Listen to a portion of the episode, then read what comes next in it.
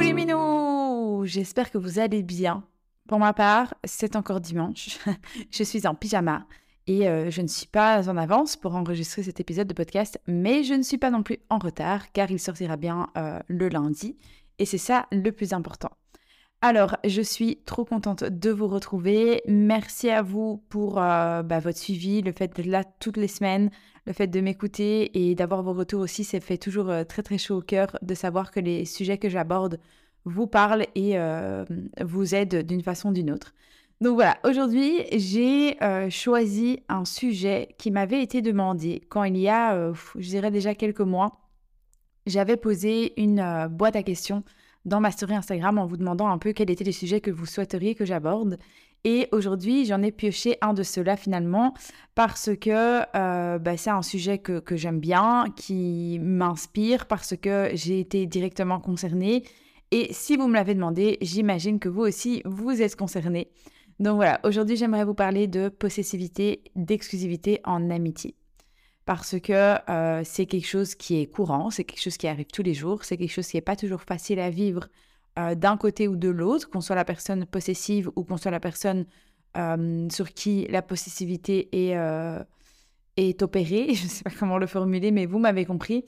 moi, dans ma vie à moi, dans mon cas à moi, ça a souvent été le deuxième cas, c'est-à-dire que j'ai rarement été possessive en amitié. Je ne dis pas que je ne l'ai pas été, je l'ai été quand j'étais beaucoup plus jeune, mais euh, quand j'étais beaucoup plus jeune, j'ai eu euh, de précieux conseils de mon cher papa qui, euh, quand je lui racontais mes petites histoires d'amitié et toute cette question d'exclusivité, de possessivité, il me disait, tu sais ma chérie, personne ne t'appartient. Donc en soi, être possessive et tout ça, c'est pas justifié parce que voilà, c'est pas quelque chose qui est censé être, on ne possède pas les gens, on possède que les objets finalement. Donc voilà, ça c'était le petit conseil de mon cher papa. J'ai l'impression que dans tous les trois épisodes, il y a une petite phrase de mon père comme ça. Mais, euh, mais c'est véridique. Mon père m'a beaucoup aidé dans mon développement quand j'étais plus jeune, euh, m'a donné des très bons conseils que j'ai euh, pour la plupart toujours appliqués pour pouvoir justement développer des relations saines avec les gens autour de moi.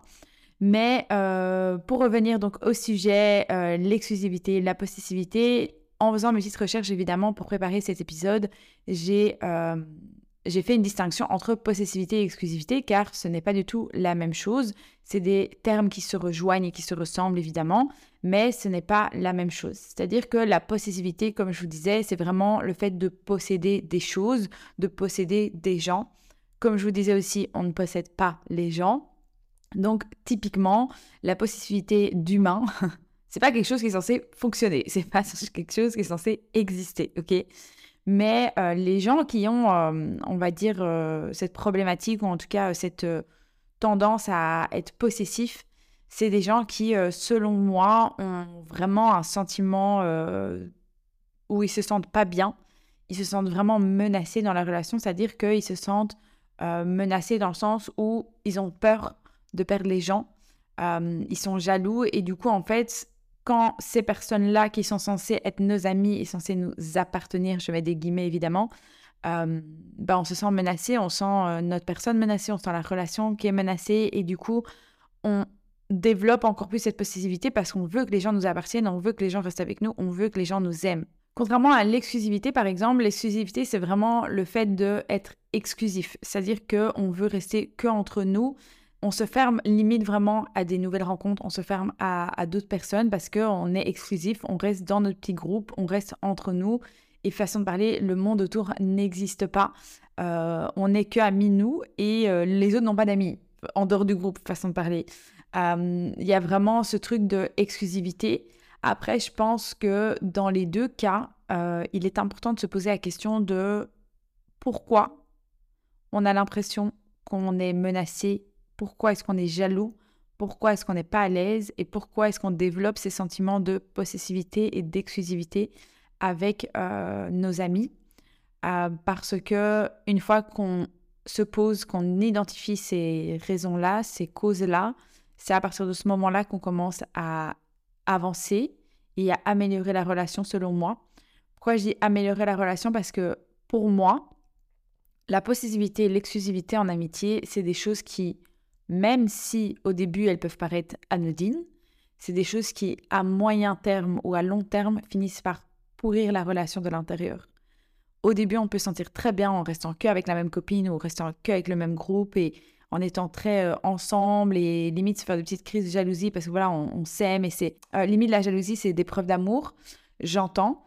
Mais à moyen terme, à partir du moment où il y en a un des deux ou un des, enfin un du groupe en tout cas qui va vouloir prendre son envol, qui va vraiment connecter avec une autre personne qui a rien à voir avec le groupe initial ou avec l'amitié initiale, ça va forcément poser des problèmes. Donc, je pense qu'il est important que au tout début, quand on ressent ce genre de sentiment, au tout début, qu'on voit un peu ces comportements de possessivité et tout ça, de vraiment déjà identifier en fait d'où ça vient, qu'est-ce que ça vient chercher en nous finalement et, pourquoi euh, on se sent euh, comme ça. parce que c'est nécessaire pour développer des amitiés saines. Moi, euh, je vous disais que j'étais pas possessif en amitié, je ne me suis plus, mais je l'ai été quand j'étais plus jeune.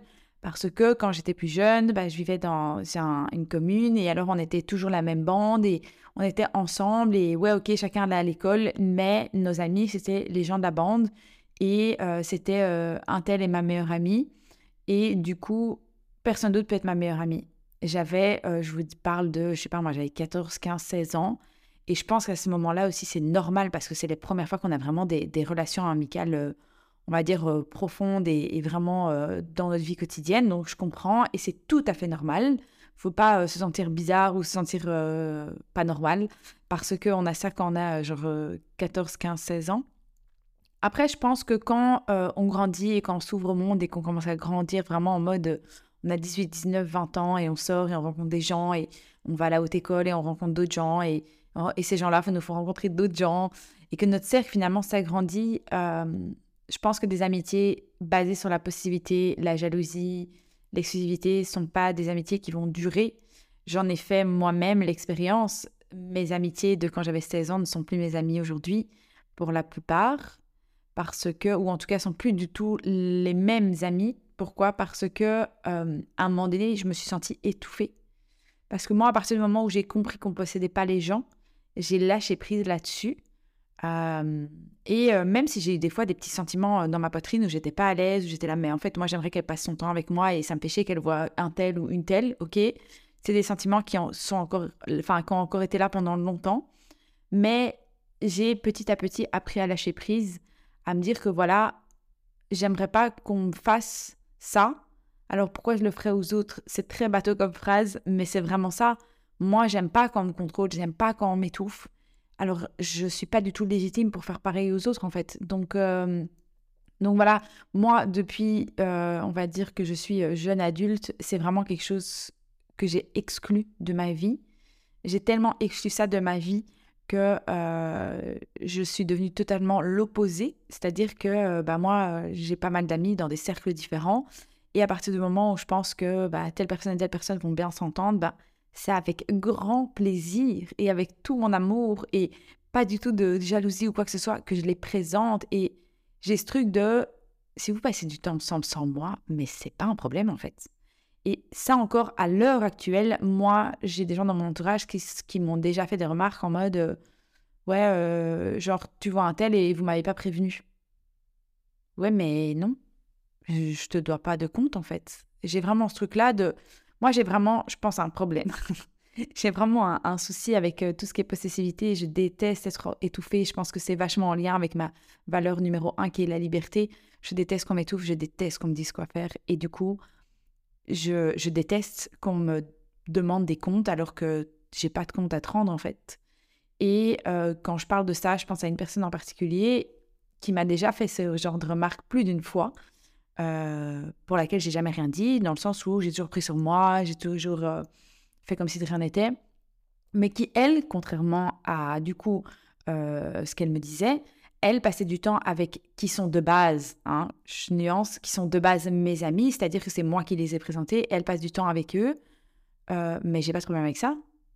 Alors, toi, tu veux pas que je passe du temps avec des gens qui de base sont mes amis alors que t'es pas là, mais par contre, toi, tu le fais. Donc, encore une fois, c'est pas logique. Et c'est ça qui, moi, à force, à terme, a commencé vraiment à m'énerver et, euh, et a fait en sorte que j'ai pu euh, laisser passer les choses, c'est-à-dire que j'ai exprimé euh, la situation comme elle était et j'ai exprimé mon sentiment de tu n'as pas le droit de me dire ce que je peux faire, tu n'as pas le droit de me demander des comptes, je fais ce que je veux, je suis un être libre et euh, c'est pas parce qu'on est amis que euh, je te dois tout ou c'est pas parce qu'on est amis que je peux pas être ami avec d'autres gens. Ça c'est très très très important pour moi. Après évidemment, ça m'est arrivé dans plusieurs relations sur différentes années et je pense que ça m'arrivera encore parce que voilà les gens sont pas tous comme moi et ça c'est bien une chose que j'ai apprise mais quand je pense à ce sujet-là, je pense aussi au fait que la plupart des gens qui m'ont fait ce genre de remarques, qui ont été très possessifs, ou... c'est des gens qui vivent avec de la dépendance affective déjà dans leurs autres relations, c'est-à-dire des relations amoureuses, même de leurs relations familiales, et qui limite malgré elles projettent cette dépendance affective aussi dans l'amical. Et moi, je leur en veux pas, et c'est ok. Chacun a ses blessures, chacun a son passé, chacun Chacun est comme il est et c'est tout à fait OK. Après, je pense que c'est important, encore une fois, de reconnaître les signes avant-coureurs parce que la dépendance affective, c'est vraiment un level au-dessus. C'est vraiment une step au-dessus, limite de la possessivité. La dépendance affective, c'est vraiment avoir une estime de soi qui est inférieure, négliger ses propres besoins pour faire plaisir à l'autre et vraiment faire en sorte que l'autre reste avec nous, faire en sorte que l'autre continue à nous aimer et faire en sorte qu'on soit toujours, façon de parler, numéro un dans la vie de l'autre. Et ça touche vraiment des trucs bien plus profonds et ça peut aussi aller bien plus loin. C'est-à-dire que ça peut euh, entraîner des jalousies qui sont très fortes, des jalousies un peu euh, sous-jacentes parce que ben on va pas l'exprimer parce qu'on veut pas perdre notre copine, mais c'est quelque chose est là et qui indéniablement finit par pourrir la relation. Ça va aussi potentiellement se répercuter avec de la manipulation, euh, de l'obsession, euh, vraiment des, des, trucs en fait qui sont limite malveillants. Euh, je pèse mes mots quand je dis ça parce que voilà, je mets pas tout le monde dans le même sac, mais ça peut potentiellement dévier sur quelque chose qui est méchant et malveillant. Et la personne qui, elle, se trouve en face de la personne dépendante affective, finalement n'a rien demandé, finalement est juste elle-même et, euh, a juste prend cette liberté finalement de, d'avoir d'autres gens dans sa vie et c'est ok en fait. C'est vraiment ça le message que moi j'aimerais faire passer, c'est que c'est ok et que ça remet pas du tout en question l'amitié de base avec la personne qui est dépendante affective. Juste, il faut accepter les uns, tout le monde comme il est, genre vraiment accepter les uns et les autres et important vraiment d'identifier la cause, le pourquoi. Euh, je pèse vraiment mes mots quand je parle de ce sujet et je réfléchis en même temps que je vous parle. Pourquoi? Parce que c'est quelque chose euh, qui me concerne directement.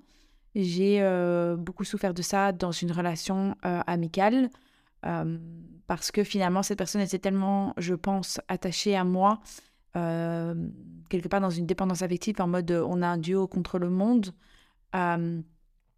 que ça a fini par créer des sentiments de comparaison, d'infériorité, euh, de jalousie. Et moi, ça, c'est des choses qu'au début, j'ai pas vues parce que, si je suis très honnête avec vous, genre, moi, je pars du principe que tout le monde, il est beau et tout le monde, il est gentil. Et du coup, euh, moi, en fait, au début, en fait, cette relation, ça m'a fait ouvrir les yeux sur ça. Pourquoi? Parce qu'au début, moi, je pars du principe que les gens sont pas comme ça. C'est-à-dire que moi, je le suis pas et c'est carrément un raccourci que je fais dans ma tête et qui n'est pas forcément bien à faire, hein, je vous le dis. Mais en gros, moi, je suis tellement pas dans cette possessivité, dans cette jalousie, genre moi, chacun est libre d'être qui il veut et faire ce qu'il veut et voir qui il veut.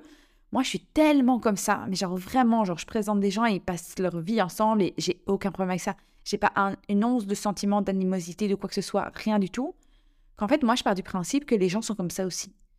Et cette situation-là, moi, ça m'a renvoyé la réalité en pleine face. Et c'est pas plus mal, je pense, parce que c'était nécessaire.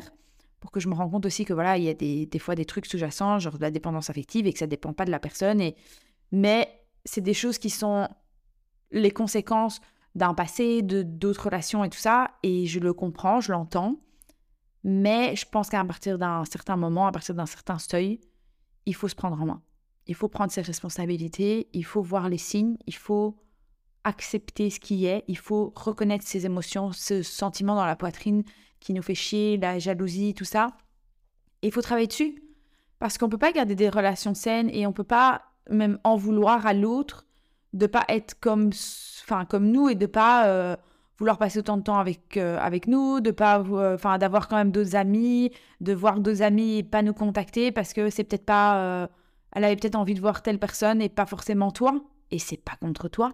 C'est ça aussi que j'essaye de faire comprendre, c'est que je pense qu'il faut commencer d'abord par se regarder soi-même et travailler sur son estime de soi, sur son amour de soi, pour développer des relations saines qui sont pas basées sur la jalousie, la manipulation, la possessivité, tout ça, tout ça.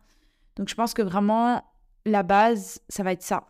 Ça va être de travailler son estime de soi. La première clé pour, enfin, pour développer des relations vraiment plus saines, ça va être de travailler son estime de soi parce qu'à partir du moment où on s'estime et on connaît ses valeurs, moi là tout à l'heure je vous parlais de ma valeur de liberté, c'est ça qui m'a fait shifter à l'époque, c'est que moi ma liberté ça vaut tellement que je supporte pas qu'on qu'on m'étouffe, que du coup je le fais pas aux autres. Et parce que je m'estime et parce que je sais qui je suis et je sais ce que je vaux, mais du coup aussi je répercute ça sur les autres. Donc vraiment travailler son estime de soi, ça va être la première clé que je vais vous partager dans cet épisode parce que c'est pour moi déterminant. OK?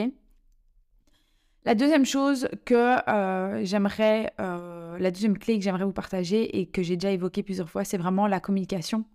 La communication, c'est la clé dans toutes les relations déjà de base, mais dans les relations, par exemple, de possessivité amicale, c'est vraiment la clé. Genre, il n'y a pas, euh, limite, c'est le numéro 1. L'estime de soi, c'est le 1A et la communication, c'est le 1B. Limite, genre, c'est au même niveau d'importance.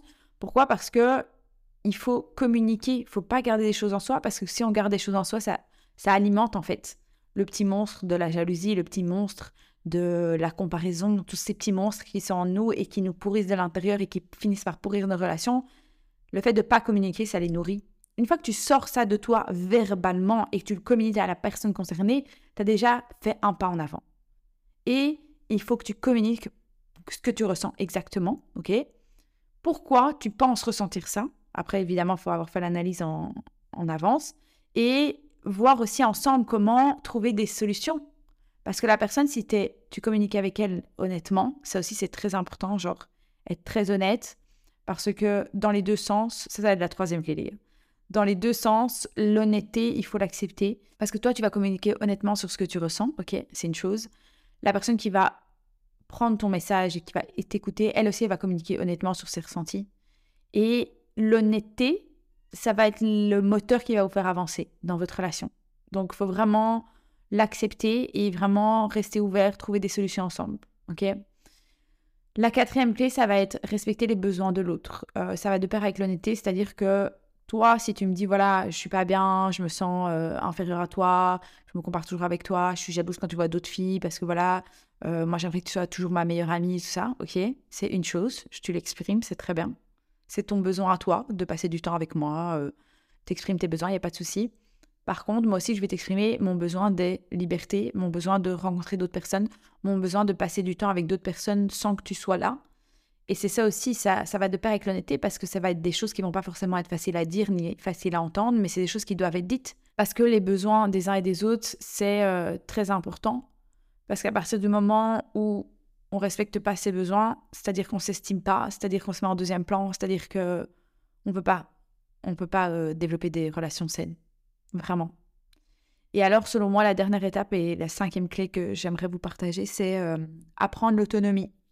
C'est-à-dire que apprendre de se détacher des autres, apprendre à vivre en autonomie, apprendre à savoir qu'on est seul et qu'on fait ses choix seul et que on dépend pas des autres et que même si des fois on forme un duo ou un trio ou un quatuor ou un groupe ou peu importe, on est toujours seul avec soi-même et qu'il faut être autonome il faut faire ses choix en toute autonomie et pas attendre quoi que ce soit de l'autre. Parce que c'est ça aussi souvent, je pense, la dépendance affective, c'est qu'on a des attentes.